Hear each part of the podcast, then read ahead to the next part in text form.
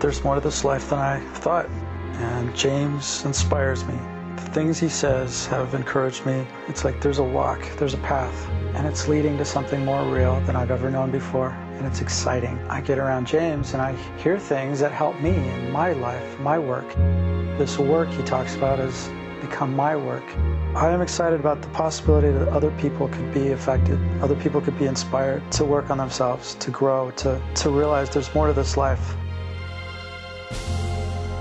We're in dangerous times. Somebody was talking to me the other day and said, they didn't say it in these words, the terror of the situation. They were just realizing just how horrible our situation is. They got it. You know, it's like, oh my God, this whole planet everything that's happening, this whole Rubik's Cube that we're stuck in. It's the terror of the situation.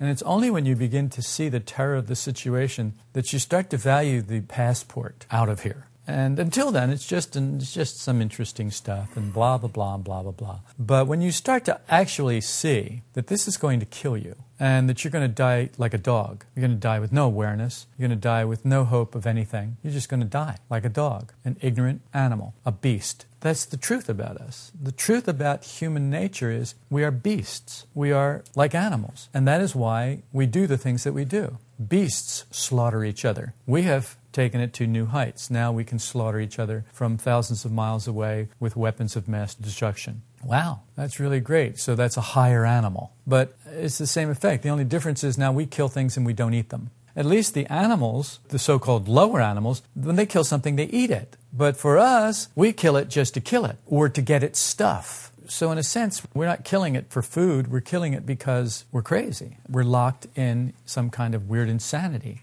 and it's just what we do. So, but that's the truth about us. The truth about us is that at our level, where we as a race, where we as a society exist as a rule, is in this beast nature. And this work offers us a way out of that. This work offers us a way to overcome that, to learn how to control that, to learn how to rise above that, to learn how to evolve beyond that to something that we could be, which is an entirely different thing. We were born into this beastly realm with these animal bodies. But we can evolve in a way that will give us an opportunity to subjugate, as it were, the animal instincts, the DNA instincts that are in our cells, in our molecules, from millions and millions and millions of years of evolution physical evolution. But we have another evolution that is possible to us, and that is this esoteric evolution, this internal evolution is an evolution of consciousness and a transformation of being that is possible to us, that is not possible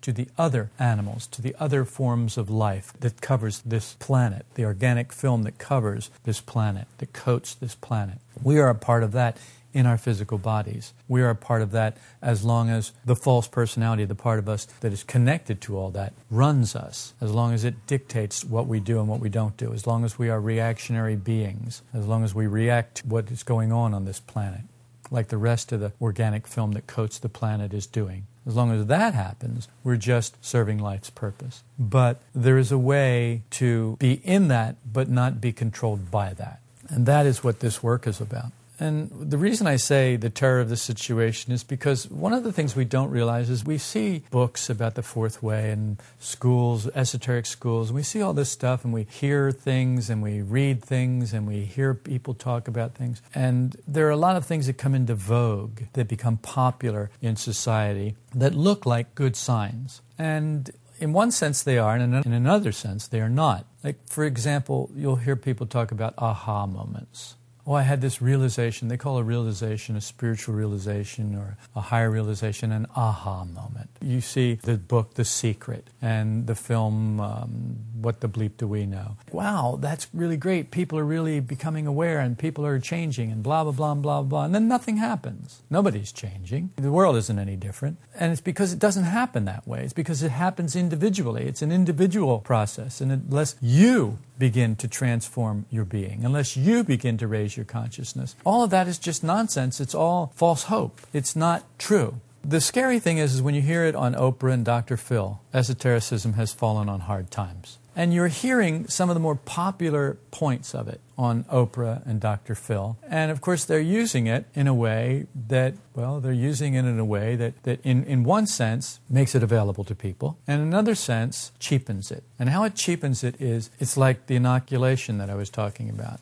You get inoculated with it, and you won't catch the whole disease of esotericism. You won't catch the whole disease of transformation. You'll just get a little bit of it, and that's enough to make you immune to it. How do we become immune to it? Very simple. We think we have it. We hear it. We hear it on Oprah. We hear it on Dr. Phil. We read about it here. We heard about it there. It's on television. It's in the news. It's in the movies. So now we think we have it. Now we think we understand it. Now we think we're there. Oh, yes, that's, that's, yes, oh, yes, I'm being in the present moment. A while after people read the book A New Earth by Eckhart Tolle, Everybody was in the present moment.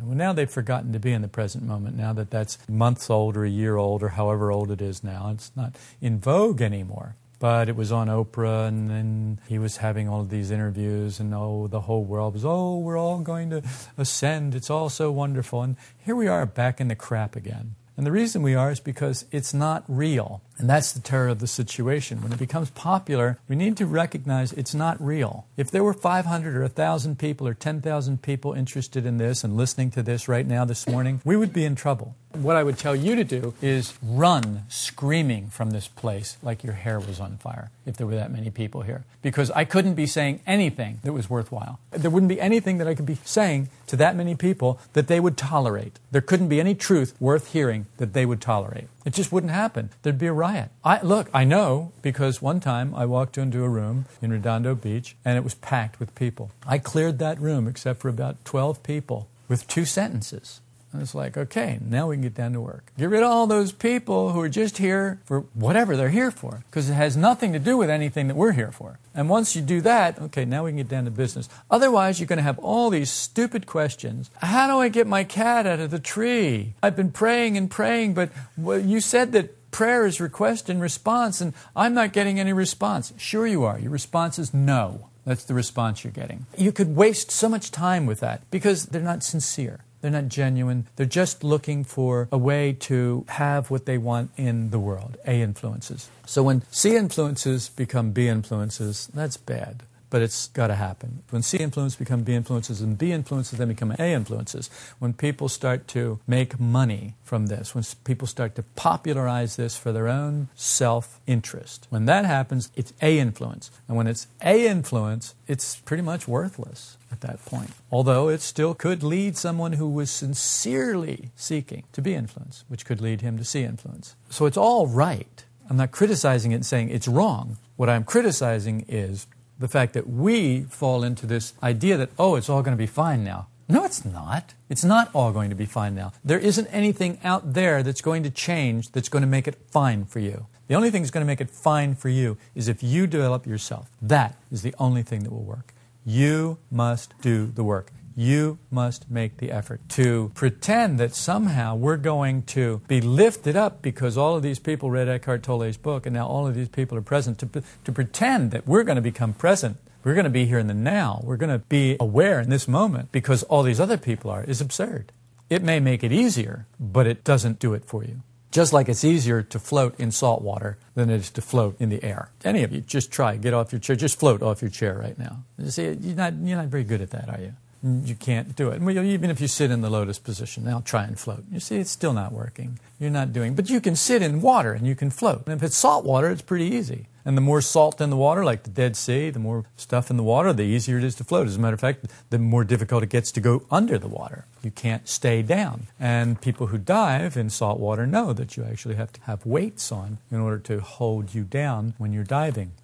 When the way of the Tao is forgotten, Kindness and ethics need to be taught. Men learn to pretend to be wise and good. It is better merely to live one's life realizing one's potential rather than wishing for sanctification. That's from Book 1, and it's excerpt from chapter 18 and then chapter 19 in Book 1 of the Tao Te Ching. When the way of the Tao is forgotten, what is the way of the Tao? The way of the Tao is the way of esotericism. It's the way of life. It's the way of the principle, and it's none of that, and it's all of that, and it's more than that, but it can't be enunciated. It can't be said what it is. But when it's forgotten, kindness and ethics need to be taught. Men learn to pretend to be wise and good. If you look around, you will notice that that is really what's happening on Oprah and Dr. Phil. Men are pretending, they're learning how to pretend to be wise and good. But the world is still the same and their lives are still the same. The only thing that's changed is now they know how to pretend. And that's really not that good a change. As a matter of fact, that's where the terror of the situation comes in. It's like, oh, goody, now we can pretend to be something that we need to be. Wonderful. So they're being taught how to be more pretentious because you're not going to tolerate being taught how to be less pretentious. You're not going to tolerate having someone strip you in public. It's just not a pleasant experience to our self love. It's humiliating, and we don't like it, and we tend to want to kill people who do that. So they're not very popular people, and a lot of them end up dead, killed because of that. Perception is the ability to see, hear, or become aware of something through the senses. It's the state of being or process of becoming aware of something in such a way a way of regarding, understanding, or interpreting something, a mental impression, intuitive understanding, and insight. All this, the whole thing about perception, to perceive comes from the Latin percipere, which means to seize, to understand, which comes from per, entirely, and capere, take. So to take entirely, to seize, to take entirely. What we're talking about here is a kind of seeing. Now, in the work, we separate seeing from perception in language so that we can see the difference between an outer seeing, perception, and an inner seeing. In the dictionary, they don't make such distinctions. They say for perception, intuitive understanding and insight. And that would be more at seeing, according to the work. If you've been around esotericism for a while, you've heard something for the first time which had been said many times. You ever heard something for the first time that you know you've been hearing for years, but you heard it for the first time? It's like, oh my. And it has this impact. It's like someone dropped a five pound bag of flour on your chest. Boom. It's like, oh, I, I got it. And, you, and it's there, and it's tangible, and it's palpable, and you're holding it like a five pound bag of flour. Although it's not a five pound bag of flour, and it's not physical in that sense, but it is material. It is real. It has substance. It has weight. It has form. Yet it's not the kind of substance, weight, and form that can be explained in outer terms. But you know the experience. Well, people call that an aha moment. And the thing is, is, is everybody has, oh, yes, well, I had an aha moment. Now somebody finds their keys, they call it an aha moment. You know, if somebody finds a pair of shoes that they've been looking at a parking place, you know, oh, I have an aha moment. Oh, look, I'm creating my universe. Oh, look, it's just the way I want it to be. All of that is a bastardization of esotericism. The popularization of esotericism is a bastardization of it. And what it does is it pulls its teeth. And the reason it pulls its teeth is because we want its teeth pulled. We want esotericism's teeth pulled because esotericism will bite.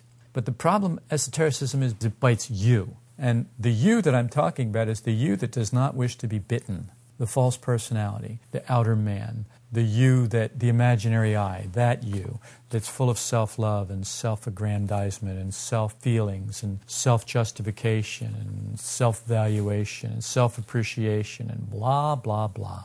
Esotericism will take a bite out of that, I'll guarantee you. Actually, I guess I don't have to guarantee you. You felt the bite. And that's probably why you're still here, because you felt the bite more than once. You feel the bite once, you want to get up and run. But if you don't get up and run, you'll feel the bite again. And if you do feel the bite again, you know what it is and you know what it's for and you'll stay. Sometimes people will not. Sometimes people will go, that's enough, and they leave. But if you feel the bite a few times and you start to see that it is removing pieces of what you don't want, your false personality, that is making pieces of your false personality passive, you become committed. Now, there are degrees of commitment, levels of commitment, obviously. The more you get bitten, the more committed you become, or the further you run. Whichever, it's fine by me. Why is it we can't hear something said the first time? It's because our level of understanding depends on our level of being. We can't hear something when it's said for the first time because our level of understanding will not support it. We just cannot understand it. So, what happens when we can't understand something? Well, it falls right on false personality. And false personality imagines that it understands it.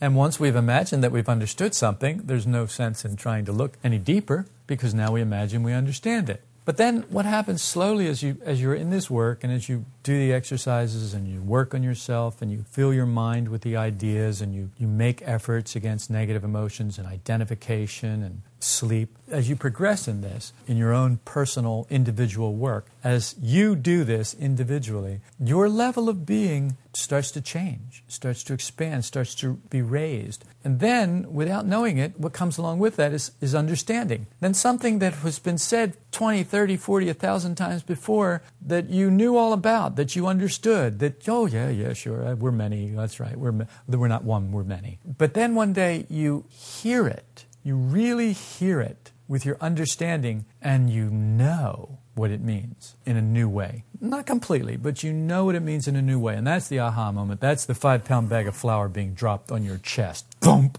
And all of a sudden, oh, it almost can take the wind out of you. It really can take the wind out of you. It's like, uh, you realize what you are and the terror of the situation. You realize what you're up against. And it's like it leaves you speechless. There are the other kinds of the aha moments. Oh, and you're all blabby about it. You know, that's not what I'm talking about. I'm ta- those, those are those are the Oprah and Dr. Phil aha moments. It's, it's not. I'm not interested in those. Although you can be. It's all right with me. The ratio between level of being and level of knowledge determines our level of understanding. You know, this is a bunch of intellectual stuff but it's the kind of intellectual stuff that the false personality needs. It's the kind of fodder that it needs. It keeps its attention on that, and then you can sneak past it and get to something real, something important, something emotional, something that has the power to transform your being. And the ratio between level of being and level of knowledge determining your understanding is a formula. And a formula is a wonderful thing. If you know a lot of formulas, you can really be a, you can be a teacher, you could be a professor. If you know a lot of formulas, you don't have to know how to work them. All you have to do is know how to spew them. If you can spew them, you can be a teacher. If you can work them, you can be a student. And we're here to be students. I'm a student. I share with you what I'm learning because that's what students should do with one another. They should have study groups and they should share and they should use one person's strengths to bolster their weaknesses, and they should all be looking for ways to bring their own level of study up. And that's what a work group is. That's what this group is for. It's for us to get together and to basically grind, knock off the rough edges, to learn how to get along with one another, how to tolerate the unpleasant manifestations of other beings, and how to tolerate other people's intolerance of our own unpleasant manifestations. yes, we have unpleasant manifestations too. It's not just them. And other people have to tolerate us. And we have to learn to tolerate that. I mean, some people want to remove themselves from a group because they're too intolerable for other people. Well, that's a lie, of course. The real reason they really want to remove themselves from the group is because they find it intolerable, that other people find them intolerable. And it's like, well, so what? I find myself intolerable. If you don't find me intolerable, there's something wrong with you. Or maybe there's something right with you. Maybe you have learned not to identify, which is great. Teach that to me. I'm ready. Of course, I'm not ready, but I say we all say we're ready, but we're not ready because we'd have to let go of something. What we have to let go of? Well, some precious thing that we're identified with that we don't want to let go. Well, I'll be ready when I'm ready. That's a much better way to put it. I'll be ready when I'm ready. I'll be ready to let go of that when I've had enough. And now we're coming into a more real understanding of what this work is really about. You're not going anywhere in this work until you're ready. And you won't be ready until you've had enough. And you won't have enough until you've suffered enough. And you won't suffer enough until you've suffered enough, until you've said, okay, that's enough. That's enough of that. It's just not worth it anymore. Then you'll be willing to sacrifice your suffering. You'll be willing to give it up and stop suffering. Just the thought of that is so absurd. It's so it's like, what? Of course I want to give up. People out there in the world, oh yes, of course I want to give up my suffering. Right. And then try and take it from them. Get away from that. It's my precious. It just doesn't work the way we say that it is. We lie. We're liars. To perceive the meaning of what is said depends on our level of understanding. We can't perceive, hear beyond our level of understanding. It's very simple. We simply cannot hear beyond our level of understanding. And that's it. It's like it's just like I cannot hear beyond my range of hearing, but every dog in the neighborhood can. Well, why is that? Well, because they have a different range of hearing. That's why that is. Well, does that mean they have a different level of being? Yes, it does. It means they have a different level of being. And does that mean they have a different understanding? Yes, it does. They have a different understanding. Dogs understand things that I don't understand. And I understand things that dogs don't understand. Just that simple. But which is better? Well, it depends. If you're a dog with human understanding, you're in trouble. If you're a human with dog's understanding, well, you're just one of us. You're one of the, you're just you're just one of the you're part of the organic film of life on this planet. You you're at the effect of life, and you're just a dog.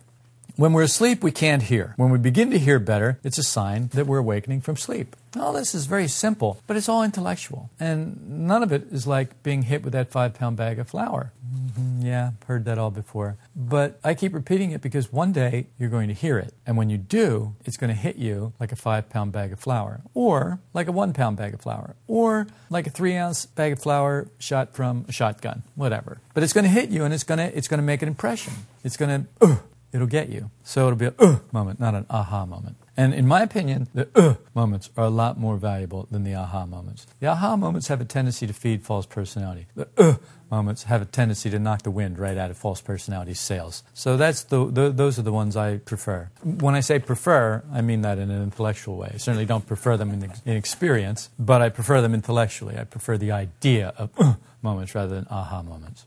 Maurice Nicoll said, Some, having heard a little better, prefer to go to sleep again, and either no amount of shaking will make them awaken, or they wake up for a time again and then sleep.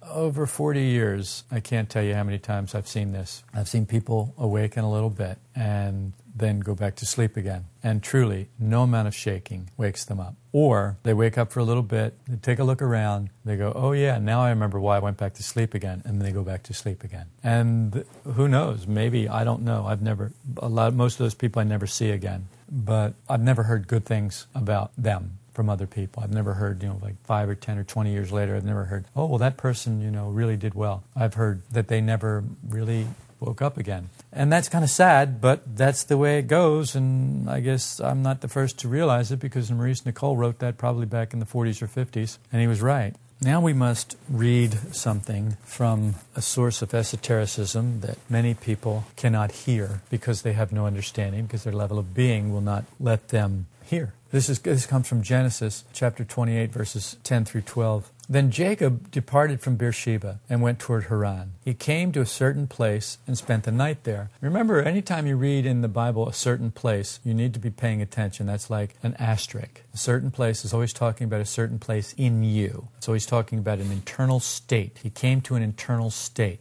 Okay, I digress. He came to this certain place and spent the night there because the sun had set, and he took one of the stones of the place and put it under his head and lay down in that place. Now, it sounds like somebody's just narrating this story. Why did he spend the night there? Well, because the sun had set. Why do you need to know that? You don't need to know that unless there's a deeper meaning. And in all of this, there's a deeper meaning. Now, the problem is that we've heard so much from stony Christians. You know what stony Christians are? Stony Christians or any stony religion. Stony religion is the basest fundamental understanding of any religious idea, any spiritual idea, any esoteric idea is the stone truth. And it's very hard and it's very cold and you can stone people with it, which is one of the big things about it. It's a great weapon. And people love great weapons at that level because they need to crack skulls because there are a lot of people who don't agree with them. So then they need to take these stony truths and they need to beat them over the head with it until they break their skulls and then they can pour some little pebbles in there and hopefully, you know, when they shake their head, it makes a noise like a rattle and you know to stay away from them. But anyway, as I said, I do digress. But it's fun. I have to admit, it's fun. It's fun for me if it's not fun for you. So he, the sun set, he took one of the stones of the place and put it under his head and lay down in that place. He had a dream. And behold, a ladder was set on the earth with its top reaching to heaven. And behold, the angels of God were ascending and descending on it.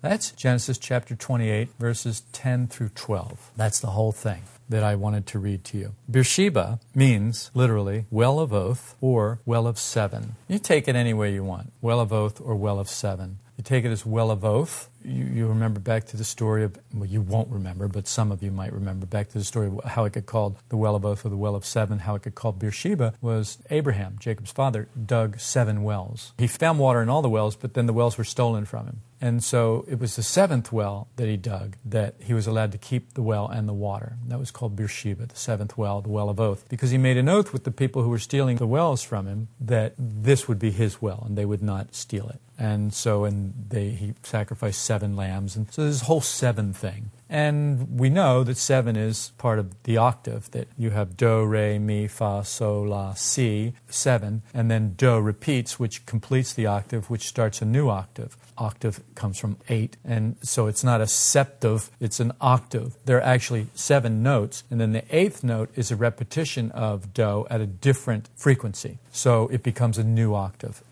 So there you have the seven in there. So now you, you know what that's about. The sun had set. What does that mean? A lower level of understanding. You can have higher levels of understanding and lower levels of understanding in a matter of minutes. Have you noticed that? There are moments when you understand something and then the next moment you don't understand it at all. In fact, you forgot what it was that you understood. It's like, what was that? When the sun sets, our understanding goes down. What happens at night? Well, when the sun sets, there's no more light. There's less light. So when there's less light, what happens? Well, when there's less light, you can't see as much. When you can't see as much, you can't understand as much. You can't know as much. You can't understand as much. He puts a stone under his head. Stone being, as I've said before, the lowest level of truth, but it's still the truth. So he puts a stone under her head. So what happens when the sun sets? What happens when our understanding fades? What happens when our light of consciousness fades? Put a stone under your head. Take the most basic truth that you know and put that under your head. In other, in other words, support your, yourself intellectually with that. Well, what happens then? Well, you go to sleep. You actually you're already asleep. You put the stone under your head. The sun had already set. You're basically already out of it. You're already in sleep. It was sleep with the moving center still active. But now he's going to sleep with the with the moving center inactive. But when we're down, when we're out of our understanding, we can't receive help. But when we rest our head on a stone, even if it's a basic, very basic, I am not one, I am many. I am not conscious. I am not awake. A basic truth like that, the basic stony truth. If you will rest your head on that, you will receive help. And how do we know that? Well, that's what this story is telling us. He rests his head on the stone and he has a dream. Now, dreams, you know, people don't understand dreams, which is okay. We've lost our um, connection with that part of us. But indigenous people understand dreams and they put a lot of stock in dreams. Modern society, people lose that connection. So they don't put so much stock in dreams and they don't understand them as well. But it wasn't always like that. Let me just share with you another thing. This will come from Job about dreams. It's from Job chapter 33, verses 14 through 18. It says, Indeed, God speaks once or twice, yet no one notices it. Okay? So we're asleep, so we don't notice. When God speaks, even the dogs hear it. But when we're asleep, we don't hear it. And even if we do hear it, we don't understand it. Indeed, God speaks once or twice, yet no one notices it. In a dream, in a vision of the night, when sound sleep falls on men, while they slumber in their beds, then he opens the ears of men and seals their instruction, that he may turn man aside from his conduct and keep man from pride.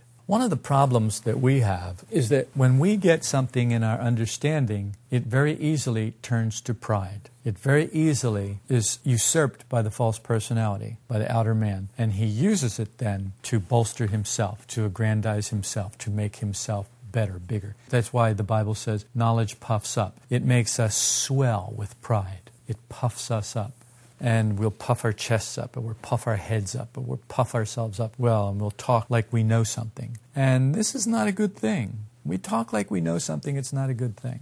Because we don't know anything. And what we do know is generally incomplete or wrong. And if it's incomplete, then we should probably keep our mouth shut for the most part. And if it's wrong, then we definitely should keep our mouth shut for the most part. And the only exception to that is if you're in a situation where you can get a good shock from being stupid. In other words, if you can be stupid in a situation where someone more conscious can point out your stupidity, your idiocy, then you have the opportunity to get a good shock, to get a good slap, and that can wake you up. And that can be beneficial. So it's like Will Strunk said if you don't know how to pronounce a word, say it loud. There's no sense in adding inaudibility to ignorance. So if you're ignorant about something, be loud about it in the right environment. In the wrong environment, don't but in the right environment where you could get some knowledge, where you could get something to remove the ignorance, in that environment, be loud about it. Come right out with it. Don't hide it. In other words, don't hide your ignorance in a place where you could get knowledge, where it could be cured, any more than you would hide your broken arm in a hospital where they could set it and put a cast on it and start the healing process. That's what we're talking about. That's what I'm talking about. That's what you're listening about. Our capacity to receive esoteric meaning is small. If you know that about yourself, good. If you don't know that about yourself, stick around. The work is stronger than life and life's sleep. But we don't know that. We don't believe that. And we don't see that. And the reason we don't know that, believe that, or see that is because our power of perception of the work is so small that life and sleep seem more powerful because they're overcoming us continually. How many times do you fall asleep in a day? Well, the real question is how many times can you wake up in a day? That's the real question. I'll tell you how many times you fall asleep in a day. One more than you woke up. That's how many times you fall asleep in a day. I can include myself in that as well, and I will. And I do. Asleep, we can't take in the full meaning of work ideas because we're convex. You know the difference between convex and concave, right? Convex is like, let's say, let's say we have a bowl. You know, take a nice little rice bowl. And convex, if you take the bowl and you turn it over so that the opening is down, then that's convex. But concave is if you turn it up so the opening is up. One can receive, but the other one sheds. If you pour water on a convex bowl, it will shed the water. If you pour water on a concave bowl, it will hold the water. In a sense, that's our problem. Because we're curved outward, because our life is curved outward, we're looking at all of the stuff that we want in life. We're looking out here because that's where our center of gravity is. We're curved outward. We're like a cup turned upside down. But if we turn around, turn inward, we become concave, curved inward. We start to focus our attention internally into our internal world. Then we can receive and retain help, ideas from the work that are full of meaning. But when we're convex, we can't receive that meaning. It's just we shed it because the false personality isn't interested in it. The outer man isn't interested in internal things. He doesn't care at all about that. All he cares about is how do I get what I want? How can I have more of this? How can I satisfy this desire? How can I have these pleasant sensations? That's what the outer man's interested in. The internal man doesn't care much for the outer man. He's not that interested in the outer man, which is a great source of upset for the outer man because he doesn't want the internal man to have anything over him because he doesn't care about him. And if he doesn't care about him, he won't take care of him the way he wants to be taken care of, the outer man. Because he's so powerful, he fights. Even after hearing something, we find it difficult to retain it because we turn the cup upside down by facing life again. One of the reasons that even when you do get hit with the five pound bag of flour in the chest, you have such a hard time retaining that experience is because you turn back to life. Oh, you stick with it while you've got the wind knocked out of you. But as soon as you can breathe again, you're right back there in life. You're right back going for the gold, going for what you want, headed for the brass ring. You've got your plans, you've got your schemes, you've got your goals. You got this one where you want to be in five years, this how much money you want to make, this is what you want to have, blah, blah, blah. And there it is, it's gone. Because when you turned upside down, when you turned to face the outside, you left everything that was internal. Doesn't mean there won't be something left if you can turn back in, but who knows when you'll get to turn back in. It just doesn't happen that often. So, this is basically why we need spaced repetition. This podcast number 151. I'm not really saying much that's new. This is old stuff. It's presented a little differently. I try and come at it from different sides, but it's basically the same simple truth and 151 of these podcasts and 151 of the Light podcast. That's a lot of basic, simple truth. It's been nearly three years now that we've been putting these podcasts out there, and yet what it really is is spaced repetition. And it's a little change up here and there so that the spaced repetition also comes at it from a different perspective, a different point of view. Because if you throw enough of it against the wall, maybe something will stick. But we have to have it because we turn the cup upside down and face life again so often. Crisis comes between life and the work, and it comes at this point. At this point of crisis between the life and the work comes just here, after we've heard something and we fail to retain it because we've turned back to life. We've turned our attention back out there. Where will we draw our meaning? From the work or from life? And as long as we continue to turn back to life for something in life, we are going to get our meaning from life. If we turn inward and get our meaning from the work, and allow our meaning from the work, from the internal meaning of the work, to flow outward into life, it will be different. We may still accomplish some of the same things, but we won't be doing it from the same place. And if you're not doing it from the same place, there will be different results. All temptation begins right here. In Luke chapter 4, verses 2 through 7 is an interesting little ditty. For 40 days, being tempted by the devils, he ate nothing during those days, and when they had ended, he became hungry. And the devil said to him, If you are the Son of God, tell this stone to become bread. And Jesus answered him, It is written, Man shall not live on bread alone. And he led him up and showed him all the kingdoms of the world in a moment of time. And the devil said to him, I will give you all this domain and its glory, for it has been handed over to me, and I give it to whomever I wish. Therefore, if you worship before me, it shall all be yours. And here it is, exactly what I'm talking about this crisis situation, this crisis point. The Son of God represents your essential self, your internal life, your spiritual life, your psychological life. The devil represents your false personality or life, the acquired side of you. It's also your worship of the power of external life. You know how we worship the power of external life? You know how we worship its glory, its spectacle, its drama? We love it. We worship it. If we're full of ourselves, we can't hear the meaning of the work. We've no cup, nothing to receive the work teaching. We've no room because we're full of self estimation, self justification, buffers, attitudes, pictures, vanity, pride. Do I need to go on? Is that enough? It's like, yes, we're full of that. To make room for something else inside of us, the work starts with uncritical, sincere self observation. Now, that means that we start with critical, insincere introspection, which is just not what the work is about, but it's what we start with, which what people can be counted on to do when they hear about this. They can be counted on to start with critical, insincere introspection not uncritical, genuine, sincere self observation. There's a difference. One comes from the outer man, and one comes truly from inside. Slowly, we begin to lose some of our self sufficiency, making room for something higher, which takes us to another quote, Luke chapter 2, verses 6 and 7. While they were there, the days were completed for her to give birth, and she gave birth to her firstborn son, and she wrapped him in clothes and laid him in a manger because there was no room for them in the inn. Many of you know the story of the virgin birth and the, the shepherds and the, you know, the whole thing and Herod and all that jazz. To make room for something. That's really what we have to do. But you see, in the false personality, in the inn, there's no room for anything.